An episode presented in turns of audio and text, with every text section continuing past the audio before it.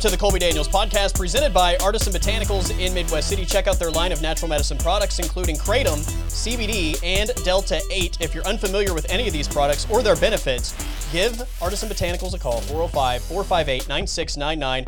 They are dedicated to helping you live a better life. Their mission is to help you live a better life. So don't hesitate to give them a call and ask any questions you may have. And we're saving you 15% off your online order right now with the discount code Colby Show, C O L B Y S H O W. Discount code Colby Show when you order online at abotanicalcompany.com. So go online, abotanicalcompany.com, discount code Colby Show at checkout, and save 15% off your online order. Plus, they have easy and safe pickup. You can go through their drive through.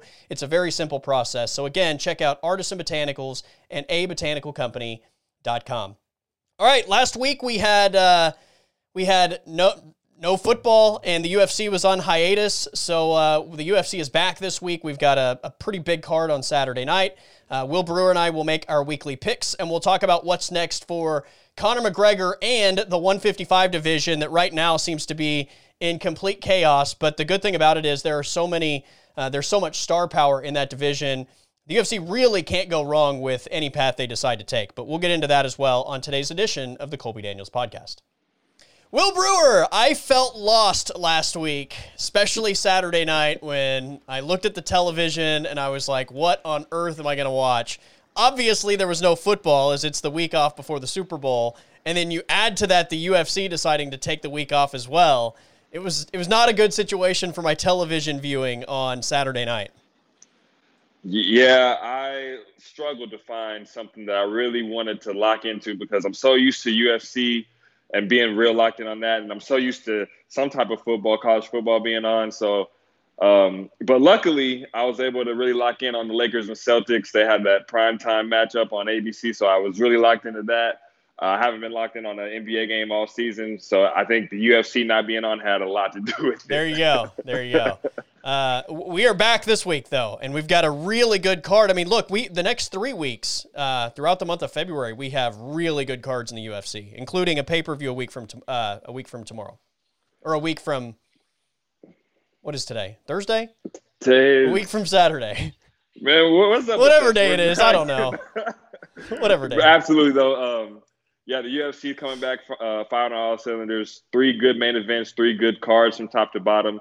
And like you said, that pay per view card, um, it's kind of sneaking up on me. You know, yeah. with that week off, it kind of, you know, um, I'm not really sure how I'm feeling about it yet. Um, but now that it's starting to get closer, I'm starting to feel like you know, starting to get in the pay per view mode. So uh, um, this the fight night coming up on Saturday, it's definitely going to make me uh, intrigued for the rest of it. You know, we talked about this last week, kind of previewing what's to come in the next couple months, and basically in the sport, like every belt is on the line except for 155, which is the best division in the sport. We have no idea what they're going to do. Although I would say this, it kind of feels like we're starting to get an idea of which way they're going to go. And I got to say, I'm, I'm not a big fan of it, but uh, I, I think the writing is on the wall a little bit as to how they're going to proceed with this division. Now, I wasn't sure where they were going with it. Um, you know, they had so many options with Michael Chandler and Charles Oliveira. Uh, but you know, we both kind of was like, you know, Conor's there, but you know, can does he can he really get a you know title shot coming off a loss like that? But he he put out that uh, that post, long story book post, and after reading it, um, it basically just kind of like you said, the writing on the wall. Like yeah. I feel like we're just uh, going to be inching towards Dustin and Conor. And then the fact that Dustin's basically saying like, "Hey, I'll fight him again." I mean, he's not saying I just beat him. Let give me the next guy. He's saying, "Yeah, I'll take Conor. So yeah, um, the writing's on the wall. Yeah, I mean, it's looking like we're going to see Dustin and Conor three, unless, I mean, it's not the matchup to make as far as uh, um, the purity of the sport, the purity of MMA and the division and everything. But as far as um, the, what sells, I mean, I guess you can go you go Dustin and Conor and get uh, capitalize on that pay per view. Yeah, um, I mean, here's the thing: Conor's always going to sell, and you know we talked about this before these two guys fought the last time when we were kind of forecasting the the you know different ways they might go depending on which way that fight went, and we both agreed that if Conor had won, it was definitely going to be the Khabib mega fight. It was going to be the biggest card in UFC history. And I told you, even if he loses, you know, he's still a major draw, and and you know, it, it would just take him maybe winning a fight or two to to potentially get back in the Khabib conversation or any any other direction that the UFC decides they want to go with him. Um, it you know it's crazy to me that you could lose a fight in knockout fashion in the second round for anybody. Like this, this, this isn't just. I'm not like dogging on Conor McGregor here because again, I, I'm what you and I both agreed the last time we spoke that he's not done. He still has a bright future No. if he decides that the UFC is something he wants to do full time, especially in this division. But anybody that gets knocked out doesn't deserve a title shot immediately or a rematch immediately. I mean, if they would have gone five rounds and it's an all out war and it's a, you know, either it's a like 48 47 uh, unanimous decision or even if it's a split decision or something like that, that would warrant an immediate uh, turnaround and, and these guys going at it again. But the fact that it was a knockout, first of all, I, I think just makes it really difficult as far as the competitive integrity of the sport to immediately put these guys together again. Now, the other part of this is because there's a vacancy right now, or or you know, I think we all we've all kind of acted like there's a vacancy now. They haven't officially done anything, but we're assuming there's a vacancy at 155. Um, with the belt, we all, you know, Dustin Poirier is the guy in the driver's seat. So you either name Dustin Poirier the champion or his next fight is for the championship. It's one or the other. So if the rematch with Conor is next, my guess is they're going to put the belt on the line. I tend to think that that's there's no way you can allow Conor in that division with the guys that are waiting in line. You can put Conor at the front of the line when he just lost to this guy by knockout in the second round. Not to mention, if you want to look at the big picture, Conor has a losing record in this division. He's not even a win- he doesn't even have a winning record in the division. He hasn't won a fight in the division since 2016. And he's on a two fight losing streak in the division. Like what what are we doing here? Uh, they're they're gonna capitalize on any bit of leverage that they have. So basically, to sell this fight, what I'm thinking is they're gonna go off of he knocked out Dustin in 2014 or 15, Yeah. whenever that was. Uh, he just uh, knocked out Cowboy Cerrone, and then his in his long uh, Instagram post, uh, he was talking about how he was preparing to fight Manny Pacquiao and uh, how he wanted to showcase his boxing a lot more. I don't think uh, I don't really know how much I put into that. Um, there was something off with his stance and with his movement and everything, and he was looking for that left hand a lot. But um, you know, I just think Dustin used more weapons than what he was preparing for. I just think he thought that his left hand would get him out of there a lot sooner than it than it would have. Uh, and he wasn't able to land. He was able to land it, but you know Dustin was still there. And I always say, like after you land a couple of those left hands, and the guy's still there, like what you know what happens after that.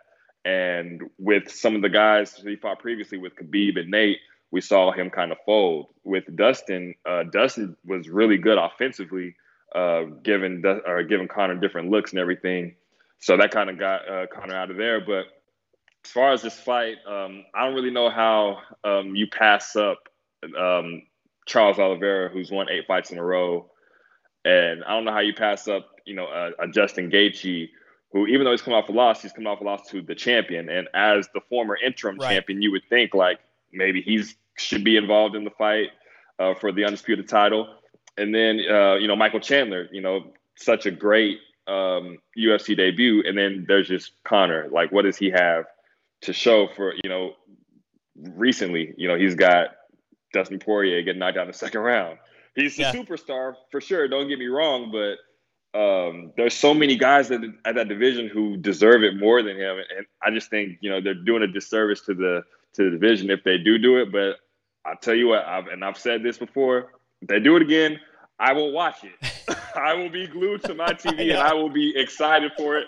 I will watch it. I know. See, that's that's the the terrible part about this is because they're going to make this fight. It's going to be for the title. You just heard me rant about it. I have strong feelings about this. Yet Absolutely. when that date rolls around, I'm going to wake up in the morning with a grin on my face, ready to watch Poirier and McGregor go at it. But Absolutely. uh, yeah, man, it's just like I get why they're doing it, and it's it's a money grab, Yeah. and you know nobody in the sport will give you the kind of pull that Conor McGregor will. It's just that's the bottom line, and nobody else in the sport probably gets uh, this sort of, of treatment. But I just feel like so often I, I kind of hear them reference the integrity of the sport. And it's just crazy to me that you can preach something like that. And then in the most talented division where there's already a logjam, you jump three absolutely deserving guys with Oliveira, Gaethje, and Chandler for a guy that doesn't have a win over any active fighter in that division. He doesn't have a single win over an active fighter in the division, yeah. and he hasn't won a fight in that division since 2016. It's just like, what are we doing here? If this were a division that didn't really have like a guy that that was definitely deserving of a title shot, then maybe it's a different story. But we have multiple guys that are deserving yeah, of a title multiple. shot. We've got Charles Oliveira, who's on an eight fight win streak and has had to grind and wait his turn for an opportunity and is still going to not get his chance after making his statement against Tony Ferguson. You have Justin Gaethje, who again was the interim champ, his only losses to Khabib, who basically everybody else in this conversation has lost to. Uh, and then you have, you know, eh, the the part that's really crazy to me is following Poirier's win over McGregor. I think we were all in the let's see Poirier Chandler camp. Like everybody wants to see that fight. Both guys just won by knockout on that card. Like that seems like the natural fight to make. And Poirier shut that down really fast, basically by saying like Chandler hasn't been around long enough. He hasn't, you know, like earned it, so to speak, in that division.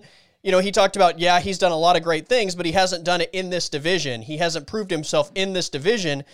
I mean, Chandler has the same amount of 155 wins as Conor McGregor does, like in the UFC.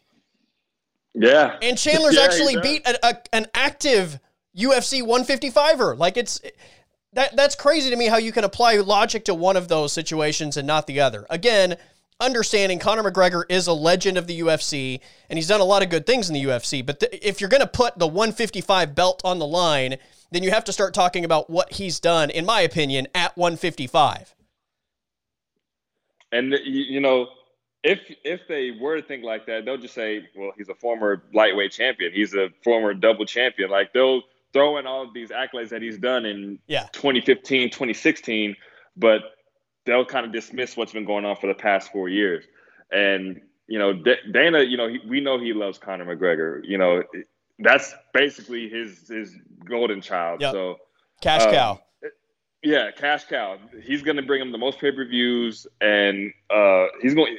If you want to capitalize on the fight that's going to bring the most eyes, you do Dustin versus Conor. But I mean, with the logjam that there is at the division, I mean, doing this fight just adds to the logjam, you know? Yeah, absolutely. Because I mean, you you I mean, you'll have a champion, great, but you'll still have contenders who are talking about, okay, well, I'm next. Like, okay, if if, if Conor gets a title shot, then you can't say that I don't yeah. deserve a title shot. Like, all three of those guys deserve it, and then you've got Tony down there and uh, still Dan Hooker. I mean, there's still so RDA. many guys. Already, oh my gosh, I, I always forget about RDA. He's still right there. He's he's uh, as former champ title shot. Yeah, yeah, he's a former champ, deserving of a title shot. He just beat someone, uh, beat Paul Felder, who was a top ten lightweight. Um, so if anyone's deserving of a title shot, he could throw his name in the hat because if Conor is getting one with one win in the UFC lightweight division, RDA was well. I just right. I have one fight uh, I won. I beat a top 10 guy. Where's my title shot? So I think just doing this fight complicates things even more. But I mean, you understand what the UFC is trying to do from a money standpoint. But I mean, as far as the integrity of the deepest division in the sport, yeah. you just don't want to see that happen. This is the uh, you know I, you know I'm a Dustin Poirier fan. This is the best case scenario for Dustin because he gets another massive payday and he gets the title shot in the same swoop. Whereas, like, if you ask me from a from a competitive integrity standpoint, if if I were in charge, how I would do it, it would be Poirier and Oliveira for the belt, and then I would have Chandler and Gaethje fight probably on the same card, and the winner of that is going to get their their title shot next. And then you know we've talked about this with Conor. I would go Conor Tony, but look, Conor RDA would also I I think be a really interesting fight again, it catapults one of them right into the, the championship conversation. It was a fight that was supposed to take place back in the day and never got to happen. And, you know, again, both guys are former champions. Like, it just, it makes all the sense in the world that that would be a, a route they could go as well. Um, you know, I, I, I told you this as well. If you just ask me what I want to see the most, it's probably Poirier Chandler. But applying the logic to Chandler, I, I think that you have to apply it to to Conor.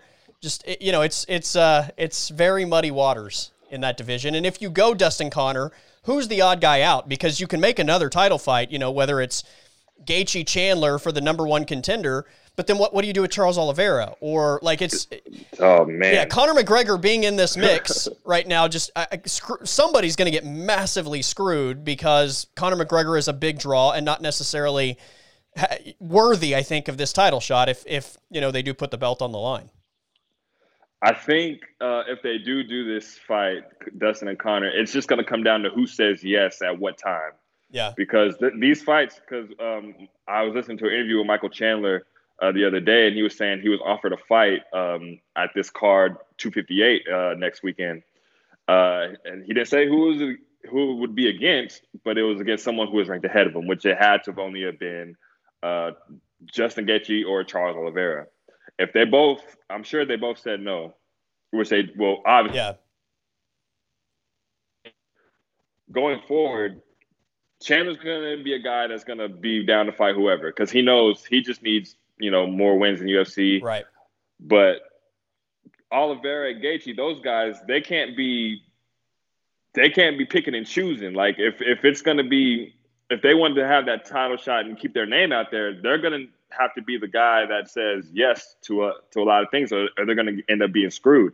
See, I was one of those guys who was with you on Poirier Chandler. I thought that that was just the natural fight, the easiest fight. You got two knockouts on, on such a massive card. Everyone's going to want to see this. But with the way that Dustin shut that down yeah. at the presser, I was just like, yeah, man. I mean, I, he's not wrong. I mean, Chandler's right. only got one fight. So, um, you know, I think now going forward, man, it's just to be. I feel like they're to do Dustin and Conor. And you're right, someone's to get massively screwed, but it's just to be that guy who doesn't say yes at the right time. Yeah, yeah, it's ugh, it's it's uh, very grimy the way this uh, this 155 thing is playing out. And look, I thought all along Khabib should have just relinquished the belt before before the Conor Dustin fight, and then if Conor wins, you can you can jump right back in and say you're coming back and and the fight still happens. And look, if Conor's the champ, I think it probably draws more than if you know Conor wins that fight and he's trying to get the belt from Khabib. Uh, and then you know you, you, if if Poirier wins, he's the champ and there's nothing to talk about. But you know that part of it was probably handled wrong from the beginning. Uh, and yeah, it just ugh, I hate it. I, I don't like Man. the way and and I'll, the other interesting part about this is, you know, Justin Gaethje in a recent interview said that if Conor gets a title shot, he's not fighting in the UFC again. Oh yeah, he did. He did say that.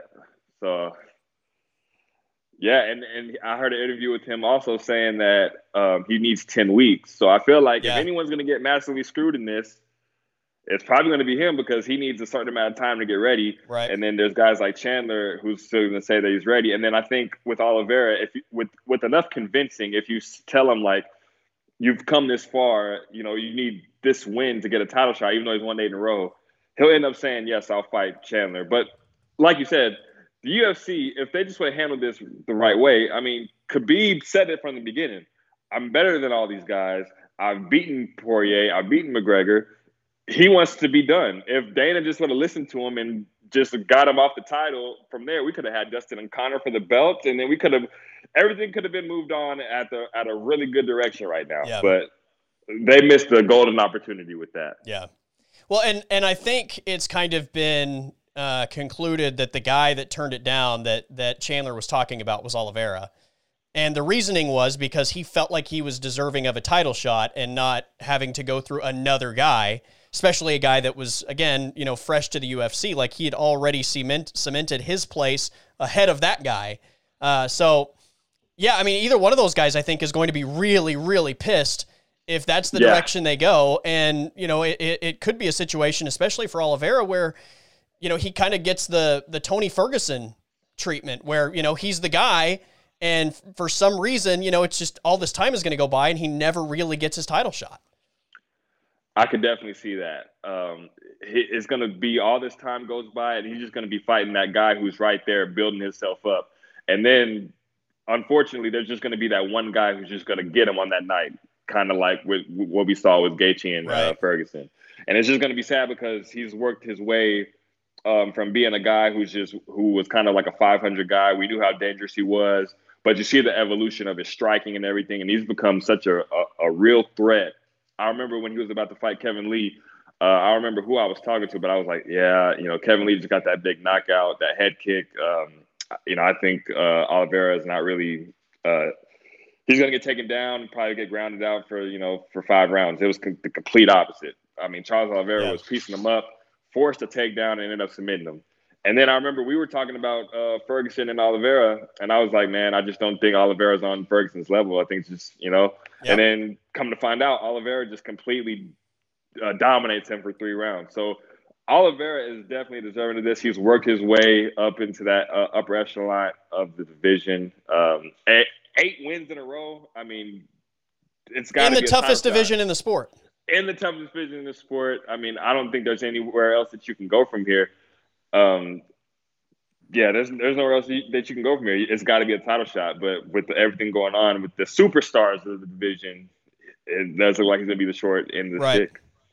Yeah, I just if I'm him, I totally get it. Like, he, what else does he have to do? He's won eight in a row in that division, and you're telling him like you need to go through another guy to get gold now. Like that, that's that's crazy to me. And and I think Justin Gaethje at least like kind of understands like he lost to Khabib. I, I don't think he looks at this as though he has to be the guy that's in line.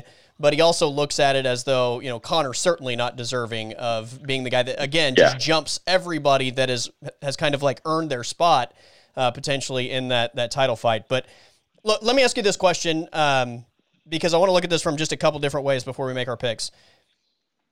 Would the trilogy fight between McGregor and Poirier be drastically better as far as sales than Poirier Chandler right now? Um, Because there's no doubt it would be better just because Conor McGregor's Yeah. name is on it. now, when you say drastically better, I mean, I'm thinking of it as they're going to be able to sell uh, Poirier uh, McGregor trilogy. They're going to be able to sell it really well because you know they'll be like it's one one. Yeah. The title's on the line now, and then but then with Poirier Chandler, it's a fresh matchup. Um, they both got those knockouts on a Conor McGregor card, so capitalizing off of that, um, you're, you're going to be able to sell that one. But as far as sales, yeah, I, I do think that it would probably be drastically better Okay. just because of Conor's name, All right. just because of his name. Yeah. Now the other question is how like obviously the casuals love Conor McGregor and that's why it sells like crazy. Anytime Conor McGregor's involved in anything, you know, people that don't follow the sport every day are all in on Conor McGregor because he's the biggest star in the sport. How much does letting Conor have this opportunity make you money this time around, but maybe hurt you with the people that you know do follow the sport every day? Like, because I'm thinking about it. I don't like it, but you know, we just talked about both of us would be super excited for it regardless because it's you know it's still a good matchup. Yeah. So if uh, as far as hurting it with the casuals, you said with the casuals, right? No, hurting it with the hurt- people like us that love the sport and you know don't want to see them go this route with the belt, but obviously, I mean, all those people are still going to watch the fight, still going to be excited about it. But does that uh, does that in any way maybe diminish things for those people? I mean, if it diminishes it at all, I think it, it, it just diminishes it a little bit because there's going to be those people who are like us who don't think that Conor McGregor should have this title fight. But I think the more that they sell it and the more that um, uh, you see things uh, happening with it, then you know the intrigue starts to build, and then as hard, as hardcore fans, I mean that's what we do. We love watching the sport. We love watching guys fight for, uh, especially a title fight. We love watching these guys uh, fight at the highest level. And um, as far as the hardcores, man, uh, while it will be messed up uh, in a lot of our minds, everyone's most everyone is still going to watch it. I mean, because Yeah. I mean, the UFC is such a massive sport now, and Conor McGregor is the biggest superstar. The way they'll be able to sell it, I mean, take my money. Yeah. Yeah. And look, I, I think here's the other thing that's crazy about this division. If Conor wins, oh God. I mean, do, I think people are going to expect that at that point, Oliveira or Gaethje or Chandler is going to get a title shot. But if Conor But then- wins, Khabib is coming back, and they're doing the mega fight again. They're, I mean, because what they're saying with this situation is that they value money.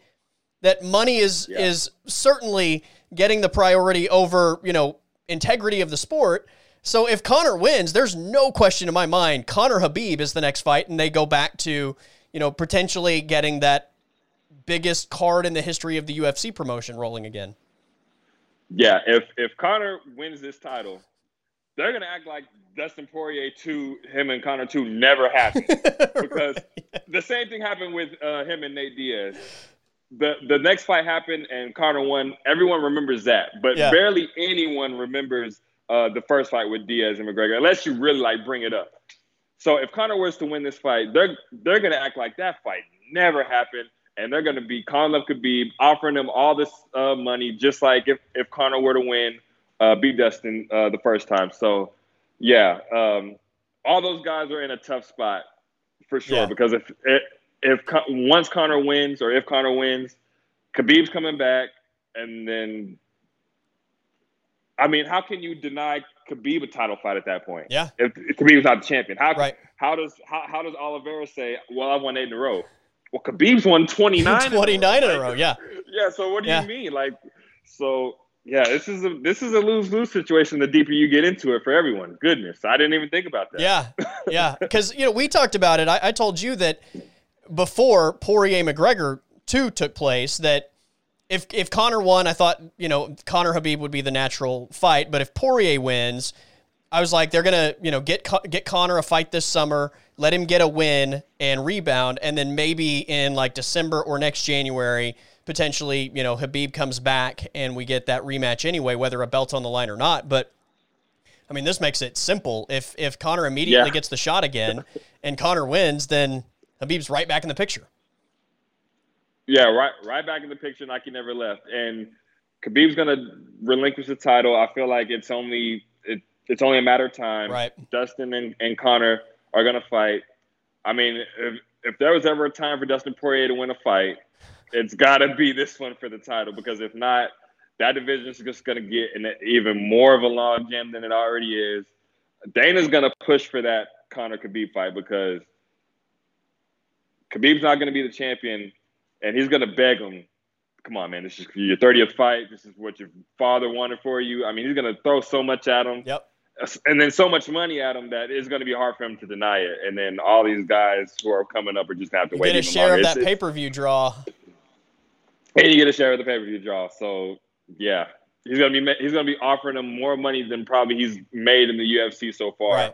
combined. Yeah. So it's yeah, man, Crazy Log man, jam. crazy. log log jam.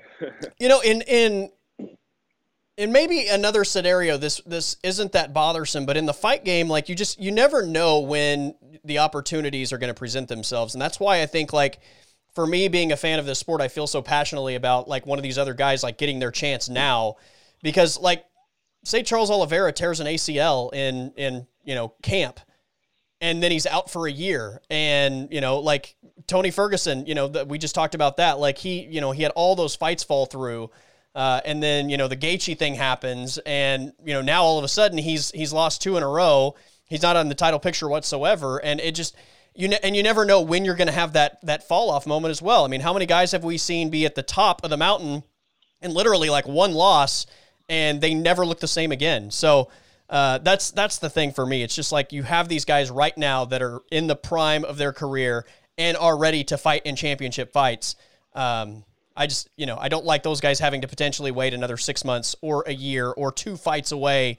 You know, once again, like Oliveira should be next or at least one fight away. But you know, like to to think that he might be two or three fights away from a championship is crazy. And and exactly so. And then you got to think like these aren't guys who are on the rise who have like a lot of time left, and uh, these are guys who are not, if they're not in their absolute primes, they're Yeah. in their they're they're at the tail end.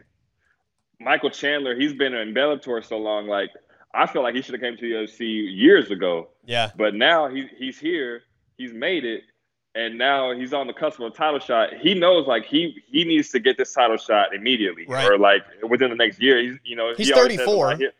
He's 34. Yeah. He, and he always says, "I'm here for a good time. I'm not here for a long time." Right. You know, he says that all the time. And then Charles Oliveira, he's been in the UFC as long as I've been watching it, and I've He's it for- 31, but it feels like I mean he's a he's yeah, you're right. He's been in the UFC as long as I've been watching it. I feel like Yeah, so he's had so many fights under his belt. He's gone from featherweight to lightweight.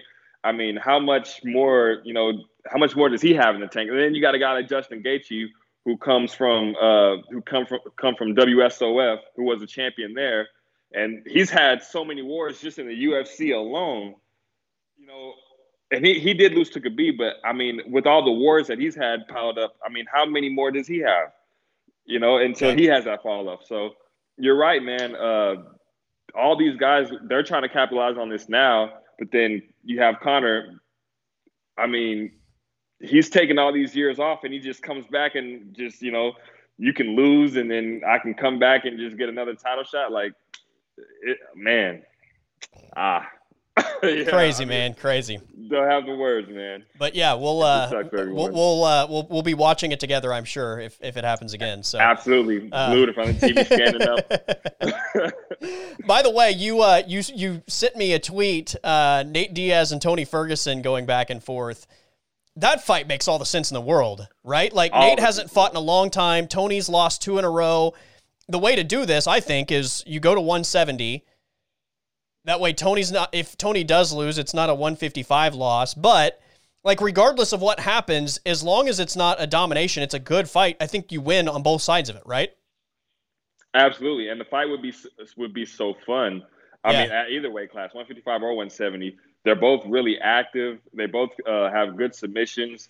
Um, Nate probably has the upper hand as far as boxing, but you know Tony's such an unorthodox striker, and he uh, dirty. Yeah, yeah, Yeah. it's, it's so unorthodox and it's volume. Both guys are, are volume guys and not really uh, power guys. So I feel like their styles mesh well, and uh, it would be a really, really exciting fight. I think we'd be in for a war. Yeah. And like you said, I think this is the right time. I mean, Nate Diaz is coming off of that Masvidal fight. He's not really have he doesn't really have a direction right now. That's why I say you uh, put him in there with Conor. But if Conor's getting a title shot, uh, you look for um, a matchup where he can maximize his uh, star power Yeah. in and out of the cage.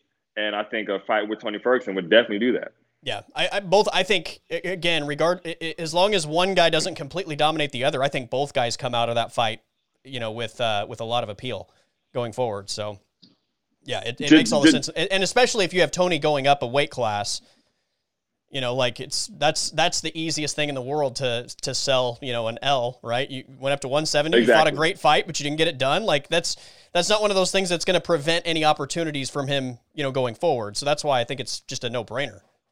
And it, it would kind of be a similar situation to Masvidal and Diaz because Masvidal beats Diaz, but we're still talking about Diaz as if he's a master superstar. Right. And I think either way, win or lose with both of these guys, we would still talk, be talking about them as you know they're a dangerous fight. Yeah. You know they they would sell.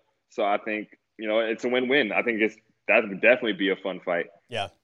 Uh, if, if for for uh, any fighter out there that just wants to make a name for themselves, somehow figure out a way to have all the biggest stars in the sport just constantly call you out, and I mean you're set, right? Like Diaz hasn't fought in forever, but like everybody's talking about him all the time, and he just he remains one that like he's still a massive draw and a massive star because you know he's constantly on the tip of someone's tongue. because everyone knows a win over Nate Diaz puts you that catapults your star. Yeah. Like you can beat Charles Oliveira and you can win eight in a row, but if you beat Nate Diaz, who's a superstar and everything, that could just catapult you in the eyes of the fans, the eyes of the UFC, that much more. Yeah. Because I mean, imagine if Nate Diaz was on Charles Oliveira's resume instead of uh, Kevin Lee or some of Right. those guys who he's been fighting. If Nate Diaz was on, was on his resume, we probably wouldn't be, be talking about um, Dustin and Conor. We'd probably be talking about Dustin and Charles Yeah. easily. So I think that's why you see so many people like Dan Hooker was talking about him. Uh, Michael Chandler was talking about him. Dustin Poirier, even though he just beat Conor, he's talking about Nate Diaz. Like that, he and he even said that fight doesn't make any much sense, but you know the the fan in me and everything wants to see it. So, Well, they were supposed to fight. What was it? 2019? Yeah, Yeah, it was 2019, Yeah. and they were gonna they were gonna be a main event without a title. Yeah, yeah, So I mean, Dustin knew. Dustin could tell. Like if he if he won that fight, he probably would have got a title shot way before he did. I think he just understands the star quality of Nate Diaz. I thought that was after the. Uh, was that not after the Khabib fight for for Dustin? No, that that was before. Was it before? was- okay. Yeah, that was. I, I want to say it was MSG, but I forget the year. Yeah, I can't remember either.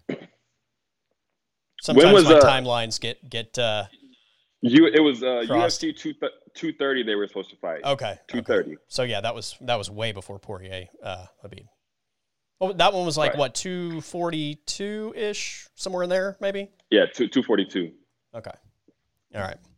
Well, anyway, we've uh, we've solved the the 155 puzzle for uh, you know Sean Shelby and Mick Maynard in case they uh, in case they need any, any clarity on how to proceed through this thing. I think we've we've uh, put the puzzle pieces together. So there you go.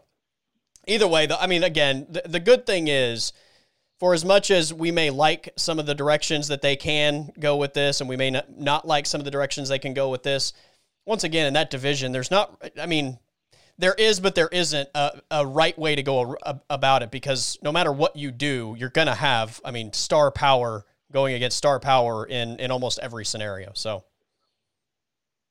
exciting fights down the Yeah. board, and no matter where you go, I mean, um, no matter where you go, each fight is gonna be like, "Ooh, I really like that one." Yeah. Like, "Ooh," you know, because I mean, just like Justin Gaethje and Michael Chandler, I feel like they're on a collision course to fight each other. The more I think about that fight, I'm just like, oh, Wow, I- like yes, I love that, that fight. one. That one's gonna be a train wreck. Like that Yeah. thing is gonna be bloodbath, war, everything. Pay per view main event without a belt on the line. That's how good that is. Exactly. Everything that you want in in a in a fight, you're gonna see with uh Gaethje and Chandler. Just Yep. bloodbath, just everything. And then just down the line, you have so many fun fights. So just like you said, I mean, there's not really a wrong way to go about it, but I think there are probably better ways that you could go about it. But you know, there's not really a wrong way. So I think that's what the way they're looking at it. All right, you ready to uh, make our picks for Saturday night's card? I am ready. All right, I uh, I'm pretty excited about this one. Um, I said that the last time as well. It didn't go uh, very good for me, especially in that five pointer. And we've already we've already broken this down, so we don't have to get back into it. But just to recap, uh, you nailed you had Poirier with your five pointer on the last card. I had Poirier with my three pointer, so that got you a massive edge. And I lost my five pointer as well. So um, you have a, a pretty commanding lead right now, 17 to 7 in the standings. Will Brewer is the current leader. So we have Overeem Volkov on Saturday night. And again, for those that don't know, we're picking all five fights. By the way, you're aware of the uh, the postponement, right? Of the who was in that one? Um, the female fight got postponed. Uh, was it I'm, I'm- was it uh the Marion Reneau? yes, yes, yes, yeah. That one got postponed, so that one's not on the So- card. So it went from a six fight main card to a five fight main card. Ooh, okay. Well, um, I think I was trying to cut that one out anyway. So Oh, okay. There good. you go. There you go. All right, very nice. So uh, I'll let you start, man. Uh, you can you can take one uh, prelim fight in place of a one pointer if you want to do that, but uh, it's all you to start this thing. All right, for my one pointer. Um, oh, okay. So if I were to bring a, a prelim up, it would have to be the one pointer, correct? Yes, Okay, so with my you can um, substitute one prelim fight for one fight on the main card, but that one has to be in the one point slot. has to be the one Yeah. point slot. Okay. All right, I'm bringing up. Um, I'm bringing up one uh, prelim fight. Okay. It's going to be uh, Clay Guida, Michael Johnson. Oh, okay, okay. Yeah. I, I Yeah. I like this. I feel like I like this fight so much that I can't just you know not Yeah, have something to say on it. Yeah. You know, uh, pick it. Um, a fight between two veterans of the sport. Uh, you know, Michael Johnson. He was one of the top guys. He he knocked out Dustin Poirier. He- Yeah. he's been on a skid lately, but there was a time when he was uh, one of the guys who was looking at uh, getting a title shot. he, uh, he he gave Khabib some trouble, didn't he? I mean, it wasn't. yeah, he was. he was the first guy that uh, Yeah. made Khabib stumble. Yeah. He he he had Khabib, uh, you know, on wobbly legs a little bit, and Khabib knew he had to take him down. Uh, he did, he knew that he couldn't stand with him much longer. So uh, yeah, Michael Johnson's very skilled. He's just had some uh, some rough patches. He went down to 45, and you know the weight cut kind of affected him, but Yeah. he's still a very dangerous guy. And then we all we know about Clay Guida, the wild man of the UFC. So I, I Also, I a guy that I feel like has all- been around since I've been watching the sport. Clay Guida's been around since way before I was even watching Right. sport. Clay Guida's been around for a long time, and he's still going strong, and he's still. I, I know. I Uh, feel like he was a veteran when I started watching. So there you go. Exactly, Yeah. exactly. He was a veteran when I first started. I mean, he, he was one of those guys who had uh, like one of the fights of the fight of the year uh, with uh, Diego Sanchez. Yeah. I think that fight was was put in the Hall of Fame. That fight happened way before I was watching the UFC. So um, yeah, Clay Guida's been around for a long time, and he's had the same fighting style for the last at least twelve years, uh, and he's still uh, a, a real um, threat at at 155. Can't take him lightly. So I do think that this fight will be fun. Um, I just like uh, at this point of their careers, I like Michael Johnson. So um, with my one pointer, I am taking Michael Johnson over Clay Guida. Wait, did this move to the main card? Oh, did it? Uh, last last I checked, it was uh, on the prelims. So I I looked at the card earlier today and it was the feature prelim fight, but I just refreshed UFC.com and they have it on the main card now. Oh, So so, me uh is, is it is it still six fights then? wait, that would make it six fights if the, if that's the way they decide to go. So let's see. I'm uh just uh doing a quick this is not good uh, content for those that are listening or watching as I'm trying to research real quick what's going on here. But uh, uh, let's The, see. the UFC is supposed to tell us Right. whenever they have a cancellation, and then when they're moving the fight into the main card, they got to tell us these things. Um, psh, psh, psh. I'm not seeing anything as far as an announcement on it moving to the main card, but but UFC.com has it listed on the main card now. And earlier today, they had it listed as the uh, the main fight on the prelim. All right. Well, you know what? I, it, it's listed on UFC.com, so I guess we're just going to make this a, uh, a a six fight pick, and we'll adjust accordingly if we need to. So, um, you can. By the way, it, you can substitute. You don't have to make this your one point pick uh, if you want to do that. You can keep it there, or you can substitute. Okay, so I'm trying. Okay, uh, I don't have the card in front of me, so I'm trying to remember. So we have Overeem Volkov. Overeem Volkov. The co-main is Corey Sandhagen, Frankie Edgar, and then it's Michael Johnson, Cl- Clay Guida, uh, Alexand- Alexandre Alexander. Uh, is it Pantoja? That sounds right. Uh, Flyweight. yeah, flyweight. Um, Manel Kape, Cody Stamann, Asker, Asker, Mhm. uh, in the featherweight, and Diego Fajeda, or Ferreira, however you say it.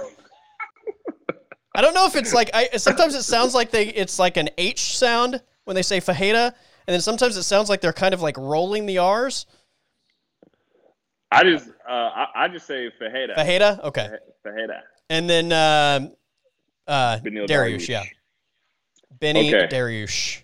So there you go, Okay, so so we're doing six points then. six points. Yep. All right, so for my one pointer, um, I'll just go ahead and stick with uh, Okay. Michael Johnson and uh, Clay Guida, and uh, stick with Michael Johnson. All right, I'm gonna do the same. Um, I, I I started smiling when you said you were gonna do that fight because I considered doing that fight as well, uh, but I I had decided against it just because like at this stage of their careers, I just didn't really feel like I wanted to bet on on what to expect from either guy. Uh, so Right. I, I ended up deciding not to go that route. But I, I do think Michael Johnson is uh, the more skilled guy. So he's still, I, I mean, a, a dangerous striker. Um, and to me, that's just you know, uh, I, I I'm yeah, Michael Johnson for my one pointer. and I, I- yeah, at, at this point in their careers, you just think like, even though Michael Johnson's had some uh, some mishaps here and there, you think that he can probably take these shots that Yeah. they're both going to be landing on each other a little bit more, and he'll probably be the more a- uh, the more active fighter. Uh, he'll probably mix in some takedowns, uh, but then you know Clay Guida, you know he, he's going to be there. He's going to be tough, but uh, you know at this point, you know you wonder how much he has left in the tank. Right. And over um, you know a three round fight, you know you just think Michael Johnson's going to be able to kind of just have his way with him. Yeah. Um, so I'm I'm kind of predicting a uh, decision 29-28 for uh, Michael Johnson. Yeah. Agreed. All right. So my number two pointer, I will go Manel Kape over Pantoja in the Ooh. flyweight bout. That one's that one's interesting. I that's interesting. Okay. So you're gonna My go give me your po- two and then three pointers. Okay, my two pointer. Uh since I'm not exactly confident uh, either way on this one, I'm going to go ahead and uh, do uh, Fajeda Dariush Okay. um, for my two pointer. And, uh, you know, Fajeda, you know, he's really good on the ground, but and we know that Darius is really good um, on the feet. And what what's going to be the X factor? Um, can Darius get him out of there early before Fajeda gets a hold of him? So um, since I'm not confident in uh, in either way, I'm just going to go out on a limb here, and I'm just going to say um, I'm going to go. I'm going to go Darius All right. uh, for my two pointer. And then uh, for my three, I'm going to take Pantoja. Okay. Pantoja. I'm going to take him in that flyweight fight for my three pointer. All right. So so he is the number five rated flyweight. Um, I think he has a win over Brandon Moreno back in the day. And who did he lose to in his last fight? Um, I'm trying to remember who he lost to in his last fight. It was it was another top five guy. Um, It might have been, uh, might have been, I might be wrong, but it may have been uh, Royval. I don't think it was Royval. It might have been Askarov, maybe. Oh yeah, I, th- I think it was Askarov. Um, and then you have you have Kape making his UFC debut and getting the number five guy like out of the gate. Yeah, I mean that's why I'm a, that's Yeah. I'm a little more confident Yeah. in. While while you know you have to realize like they wouldn't be throwing him to the number five guy if he wasn't really good. Right. But you know I just think you know it's the UFC debut. UFC debut, You know, yeah. So you you don't really know much about him, so you kind of go kind of go with what you know. Right.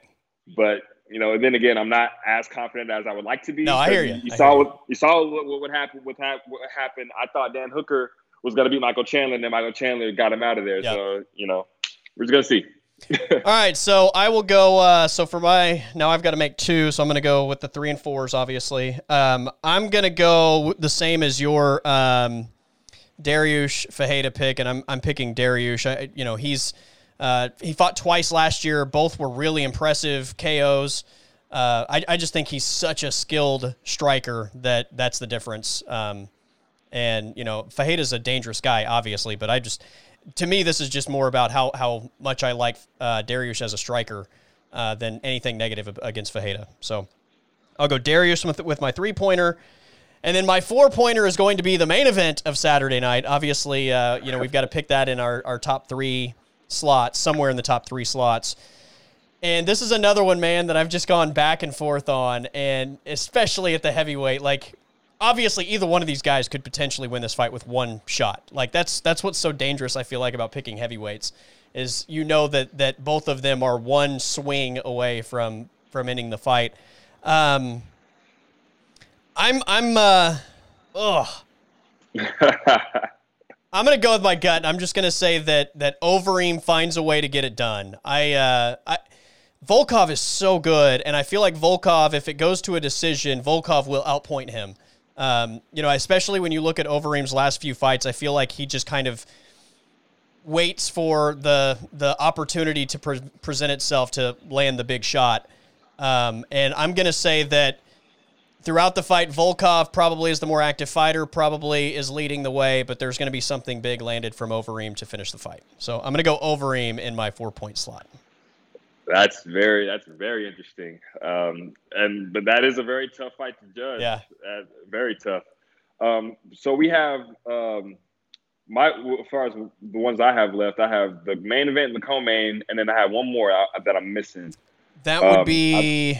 Um, let me pull it up here. I had it up. One sec. Once again, great, great radio right now, or content. It's not radio. We're not used to the six fighters, guys. We're not used to the six fight. uh, what was the other one? Um, oh yeah, Cody Stamann, Asker Asker, right. or Askar, Perfect. however you say it. AK forty seven. We'll just call him AK forty seven. Yeah, I couldn't remember who he was. Uh, who Cody Stamann was fighting, but yeah, for my four pointer, uh, I'm going Cody Stamann. Okay. Over uh, Asker AK forty seven. There you go. uh, um, I think uh, Cody Stamen at this point in his career, he's one of those guys who's coming up um, he's really good. He he I think he had a fight. He lost his last fight because he went up. He took a fight on like um, three days notice. Yeah. He was capitalizing on getting out there with the COVID and everything. Um, but I think in 135 he's on a he's on a pretty good winning streak. So um, I like where he's headed. Um, and so I'm going to pick Cody Stamann with my four pointer. So for my five pointer, I think I've I've uh, become accustomed to kind of putting the co-main and the main as, okay. as my top two. Um, with what happened with Dustin Poirier, the five getting the five points with him, I'm kind of like ah, just you know, might as well. Yeah, roll with it. So anyway, so for for the five pointer, um, I'm going uh, with the main event. Uh, Overeem, Volkov. See, I was on the fence with this yeah. one. Uh, it's such a close fight to judge because on the feet, I feel like they're both such sophisticated strikers. Um, but Overeem has that um, ground game. He has uh, more to him where Volkov kind of just has that striking base, and you don't really know um, what what else he has after that. But I, am going to say this: I was on the fence until you made your pick. Okay. And see, and, and, and in my head, I'm I'm thinking of more reasons why I like Volkov. So when I've seen Volkov fight, um, uh, Fabricio Werdum and Walt Harris and uh, Stefan Struve, Derrick Lewis, guys that Derrick Lewis, guys that want to, guys that stay standing with him for um, long periods of time. They don't really, you know, it doesn't really work out for the for uh, his opponent. So I'm kind of thinking that Overeem's going to test the waters um, standing up before uh, trying to take him down. So I feel like Volkov's going to be able to get him out of there. I'm, I've never been too um, impressed, I'll say, with uh, Overeem's chin. So I'm going to pick Volkov with my five pointer. I like it. I like it. Uh, I, again, I think uh, he'll be the more active guy, and I think you know he's he just he can pick you apart. Um, I'm just I'm betting on Overeem to land the one shot that ends the fight in this one. So uh, everything and you said. Got- everything you said makes all the sense in the world to me. So. Yeah, Overeem's got the experience. Yeah. And we've seen Volkov struggle with guys who grapple him. So maybe Overeem will um, close the distance, make it a grappling right. match, and tire him out. Yeah. All right. So but my five. Not. What's that? I said, but I'm hopeful not for my five points. Uh, I, I need one of these big point differences that w- when we go opposite sides, I need one of these to land for me to, to start closing this gap. All right, my five pointer is going to be one that you already picked as well. Uh, I'm going Cody Stamann. also. His last fight was uh, against Jimmy Rivera. Um, That's right. I, I, thought Jimmy Rivera looked pretty good in that fight too. Uh, so I just I, I, think you're getting a Cody Stamann that's uh, very motivated uh, to get back on the winning side of things. So I'll go Cody Stamann, and then I mean if this fight were worth 30 points, I would give it 30 points, but. Uh, Corey Sandhagen over Frankie Edgar in the main event for me. I, I, like Frankie Edgar a lot. I, I, told you last week, I didn't even think he beat Pedro Munhoz. I thought it was a great fight. I thought it was close, but I thought Pedro Munhoz won that fight. I think Sandhagen's in a in a different class. And again, you know, like I, I talked about earlier with the uh, Dariush Fajeda fight, nothing necessarily negative against Frankie Edgar. I just think this much of Corey Sandhagen that I've got Sandhagen winning it. You know, this was one of those that I was kind of on the fence on too. Really? Um, n- not not as far as who I'm picking, but kind of like where I wanted to place it. Okay. But the more I thought, but the more I thought about it, I was just like, man, you know, Frankie's been around a long time, and it just seems like whenever wherever he goes, he gets to that upper echelon of the division. But there's always those guys who just who are just I'm not going to say better, but who who can be more active, who can land more shots. And just to think, like Frankie Edgar, when I first started watching, he was the lightweight champion. Yeah, like he like the division, the divisions only went to lightweight. So Frankie Edgar was so good that he was the lightweight champion. He beat BJ Penn twice. And then as the sport evolved, these lightweights are getting bigger. These featherweights are getting bigger. These bantamweights now they're getting bigger. And Frankie's like, okay, I just gotta keep dropping down because you know at first I'm kind of getting away with it, not having to cut any weight. But you know now these guys are getting so big, I might as well cut down. And now these featherweights like Max and like Zabit, these guys are massive. Yeah. Now he's like, I gotta drop down again. So as much as I like Frankie Edgar, I just think at this point in his career, um, he's seen he's seen a lot. But I think, uh, like I said, he, he almost lost to Pedro Munhoz. Munhoz was stalking him. He was uh, moving around and everything. Um, that fight could have went either way. But Corey Sandhagen, yeah. I mean, I can't say enough about him. Um, he had that slip up with with Aljo, and people might have forgot like how good the guy is. But he definitely reminded you with his win over uh, Marlon Moraes. And for a guy to do that to Marlon Moraes, uh, guy as dangerous as him, yep. Uh, you gotta you gotta you know realize like Corey Sandhagen, he could be a future champion. Yeah. And uh, for me, um, as much as I really want to go against you and pick Frankie Edgar, Do just it. because, just because it's man, it, you know, it, it's it's just funner that way for the game. It's just yep. funner when when we're on the opposite sides. But then again, you're just like Corey Sandhagen's so yeah. good. Uh, do you go with your heart or do you go with your ego or yeah. what do you do? Um, okay, first, so for my six pointer, I will be going with uh, fuck it. I'm gonna go with Frank. Oh yes. Forget it. I'm going Frankie. I love it. Yes. So oh, I'm either gonna man. close the distance on this one, or you're gonna take a massive lead in our uh, in our uh, contest. I think you're gonna close the distance, man. I just look. I, I think that so for me, this one was uh, like I, I told you I would put 30 points on this one if I could. Uh, I, I just think when I watched Frankie Edgar and Pedro Munhoz, like Pedro Munhoz doesn't defend himself at all, right? Like he just he he, he thinks he's just going to completely outstrike you and and beat you that way. And I think that Pedro Munhoz thought that that's what was happening in that fight as well. I thought he was landing the more devastating shots against Frankie Edgar while Frankie might have um, landed the the bigger number of shots, I thought the, yeah, I thought by far the, the bigger shots were from from Pedro Munhoz. I don't think Corey Sandhagen is going to allow himself to get hit as many times and allow Edgar to score as much as as Pedro did. Absolutely. So, uh, um, as even though I picked Frankie Edgar, I, I do feel like um, in this fight, uh, it's going to be a completely different fight than what he saw with Pedro Munhoz. Corey Sandhagen, he's so he's taller. Um, he's going to be the guy. He's not going to be in his face per se, but he's going to be making Frankie think. He's going right. to be having him on his toes, and uh, Frankie's going to have to close the distance. He's going to have to get inside, probably get him down um, to be able to, you know, squeeze out a win. I don't think that Frankie was going to be able to knock him out but um, I think if he can push it three rounds and uh, win out, a, squeeze out a decision, I think that's probably going to be his best bet. But you know, yeah. it's the fight game; you never know. And the winner of this, obviously, is getting uh, the next title shot, or you would think. Absolutely. I mean, um, unless you know they they feel like TJ should get it after coming off a two year suspension, but I mean, do you really give it to him since he's been away so long? Right. But I mean, with the way that the division is going, these both of these guys have worked. Uh, Sandhagen, uh, he was going to get a title shot if he would have beat Sterling's, and now he beat uh, Marlon Moraes, who was ranked number one at the time. If he beats Frankie Edgar, it's going to be hard to deny him a shot. Yeah. And same with uh, with Frankie. If he beats uh, two of the top five guys, it's going to be hard to deny him a shot either. Yeah. Well, Frankie's a former champ. He's he's a name, That's so it. it's it, it sells. I mean, if Frankie Edgar's involved in a title fight, I think it's going to sell. And he drops down and beats Pedro Munhoz and Corey Sandhagen immediately two and zero oh in that division against top five guys. Like I, I, I don't even know how you would make a case against that. So. Uh, and and again, the you know he's another guy where you talk about the the clock ticking. It's not like he's got you know two or three years to have this opportunity. He will have have I think given himself a shot, and you're not going to make a guy like that wait. You know, so yeah, to me that's a no brainer. Can I change? Can I change my six pointer? I'm just kidding. I'm just kidding. I'm a, you can. I mean, hey, if you want to go with Sandhagen, you can.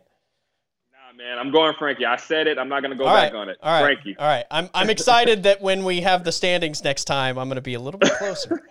A little bit You know, it's closer.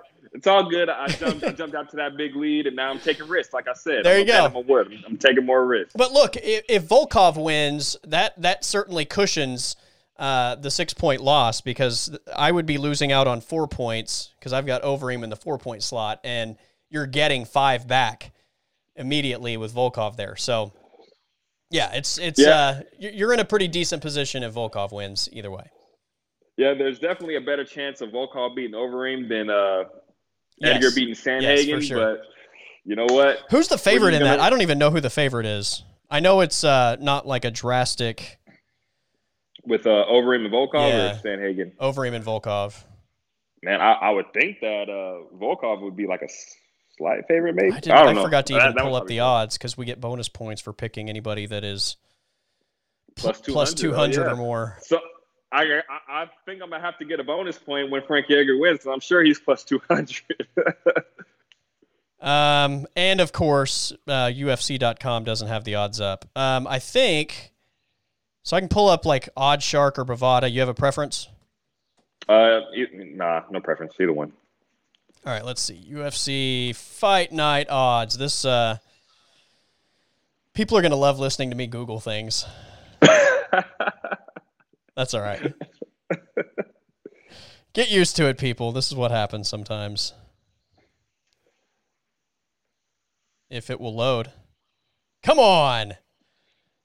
All right, I may just have to edit this part out because it's taking longer than I thought it would take. Google messing with you now. Come on, Google. Here we go. Here we go. Okay, so we have.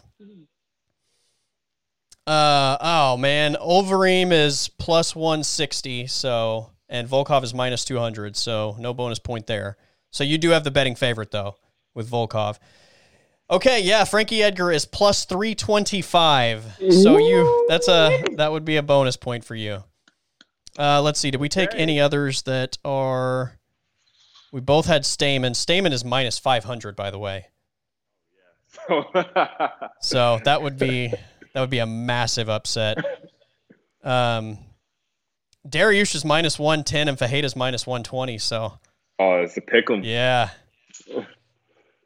Uh, we both went Michael Johnson. Let's see, Cl- Clay is plus 175. So that's as close as there is to anybody getting there. So okay, there you go. Frankie Edgar's the only bonus point in these picks.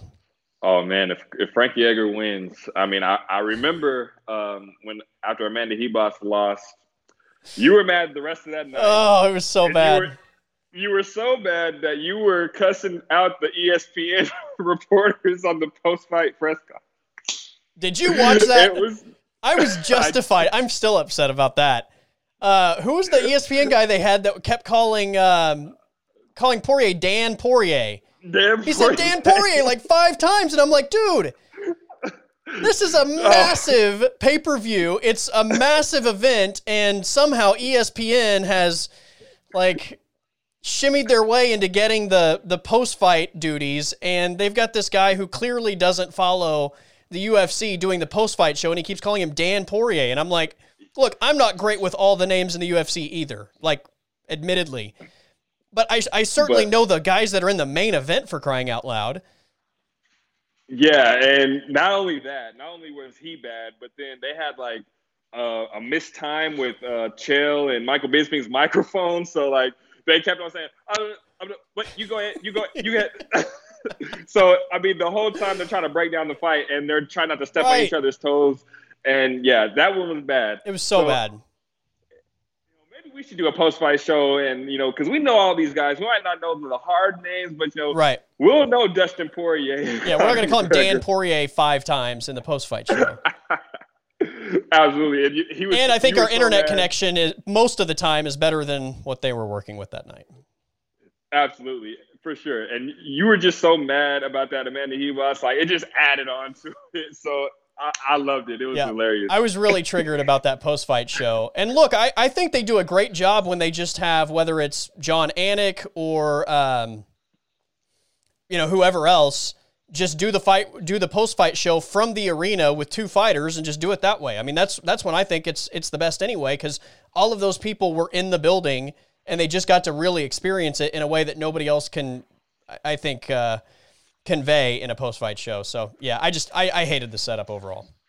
Right. Uh, Jon Anik is the best there is. Like anything that he touches is gold. No and doubt. then uh, normally they'll have like another fighter um, like Michael Chiesa was doing it. Yeah. Um, we've seen like DC do it. Um, uh, we saw uh, Kamaru Kamaru Usman do it. So like, and then and then they're they're in the arena. So you want to yeah. see guys like that do it instead of someone who doesn't you know know anything. Just because they're on an ESPN platform, that's yeah. probably why they did it. They probably wanted to maximize you know them yeah. being on ESPN and everything. But I mean, gosh, that that so bad. Just that was just all time bad. Dan Poirier. By the way, the uh, the internet gods right now are getting us because your picture disappeared like three times just now, right after we uh, criticized the the ESPN situation for how off yeah, they so were. Someone, someone just decided they wanted to yeah. call me because they knew that I right. was talking noise about right. the. yeah. Oh, so bad. Anyway, yeah, fix that UFC. Don't. uh Michael Eaves, that's who it was. And look, I think Michael Eaves does a really good job on ESPN. I just, you know, it, UFC is clearly just not his thing, and that would be like throwing me into, uh, I don't know, like the Premier League, and having me do like a, you know, like Manchester United Chelsea post game show. Like I, I don't know anything right. about any of those people. I don't like I could read the names off a sheet, but I don't know who's good, who's not. Like that's just kind of what I felt it was, and yeah, Come you on. You can tell he he he definitely tried. You know, he uh, yeah. probably did a lot of research and, but you know, only you know I don't know how how long he probably researched it, but a few days or weeks of research isn't gonna you know do much for you when you know you got people who've been watching it for years, right? Uh, and then you got Chael and you know Michael and their internet connection was bad. You know, you, you know, you could just tell that he works hard, but you know, you want to see someone,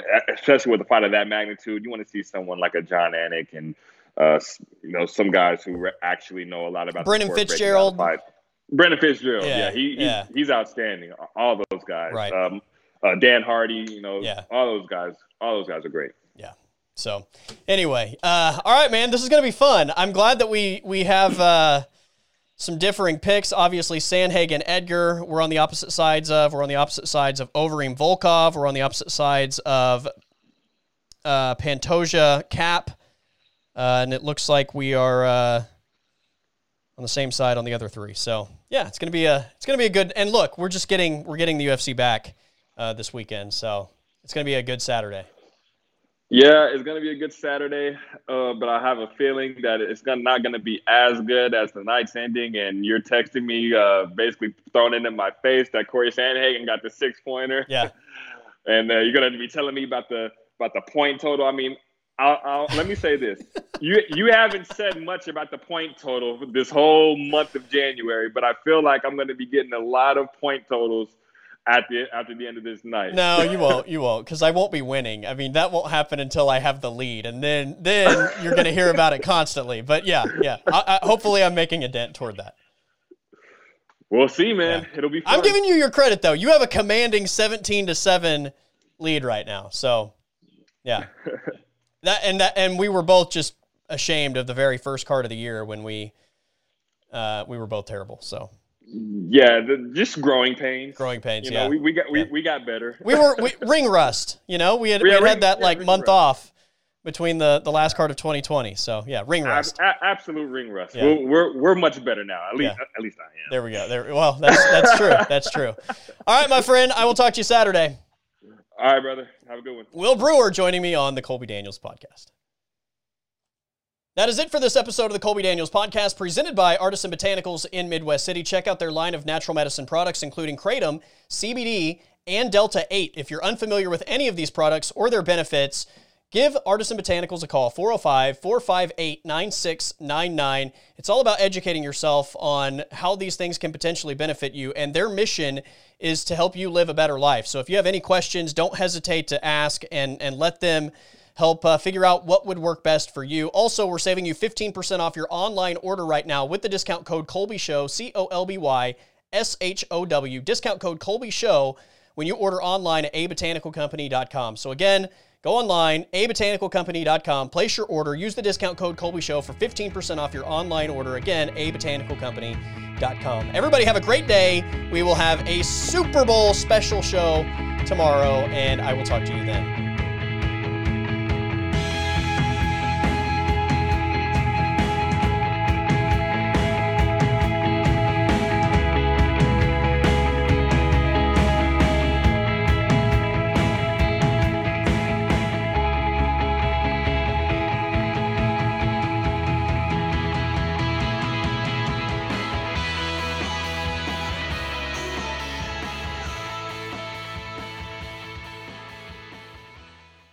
Podcast is over.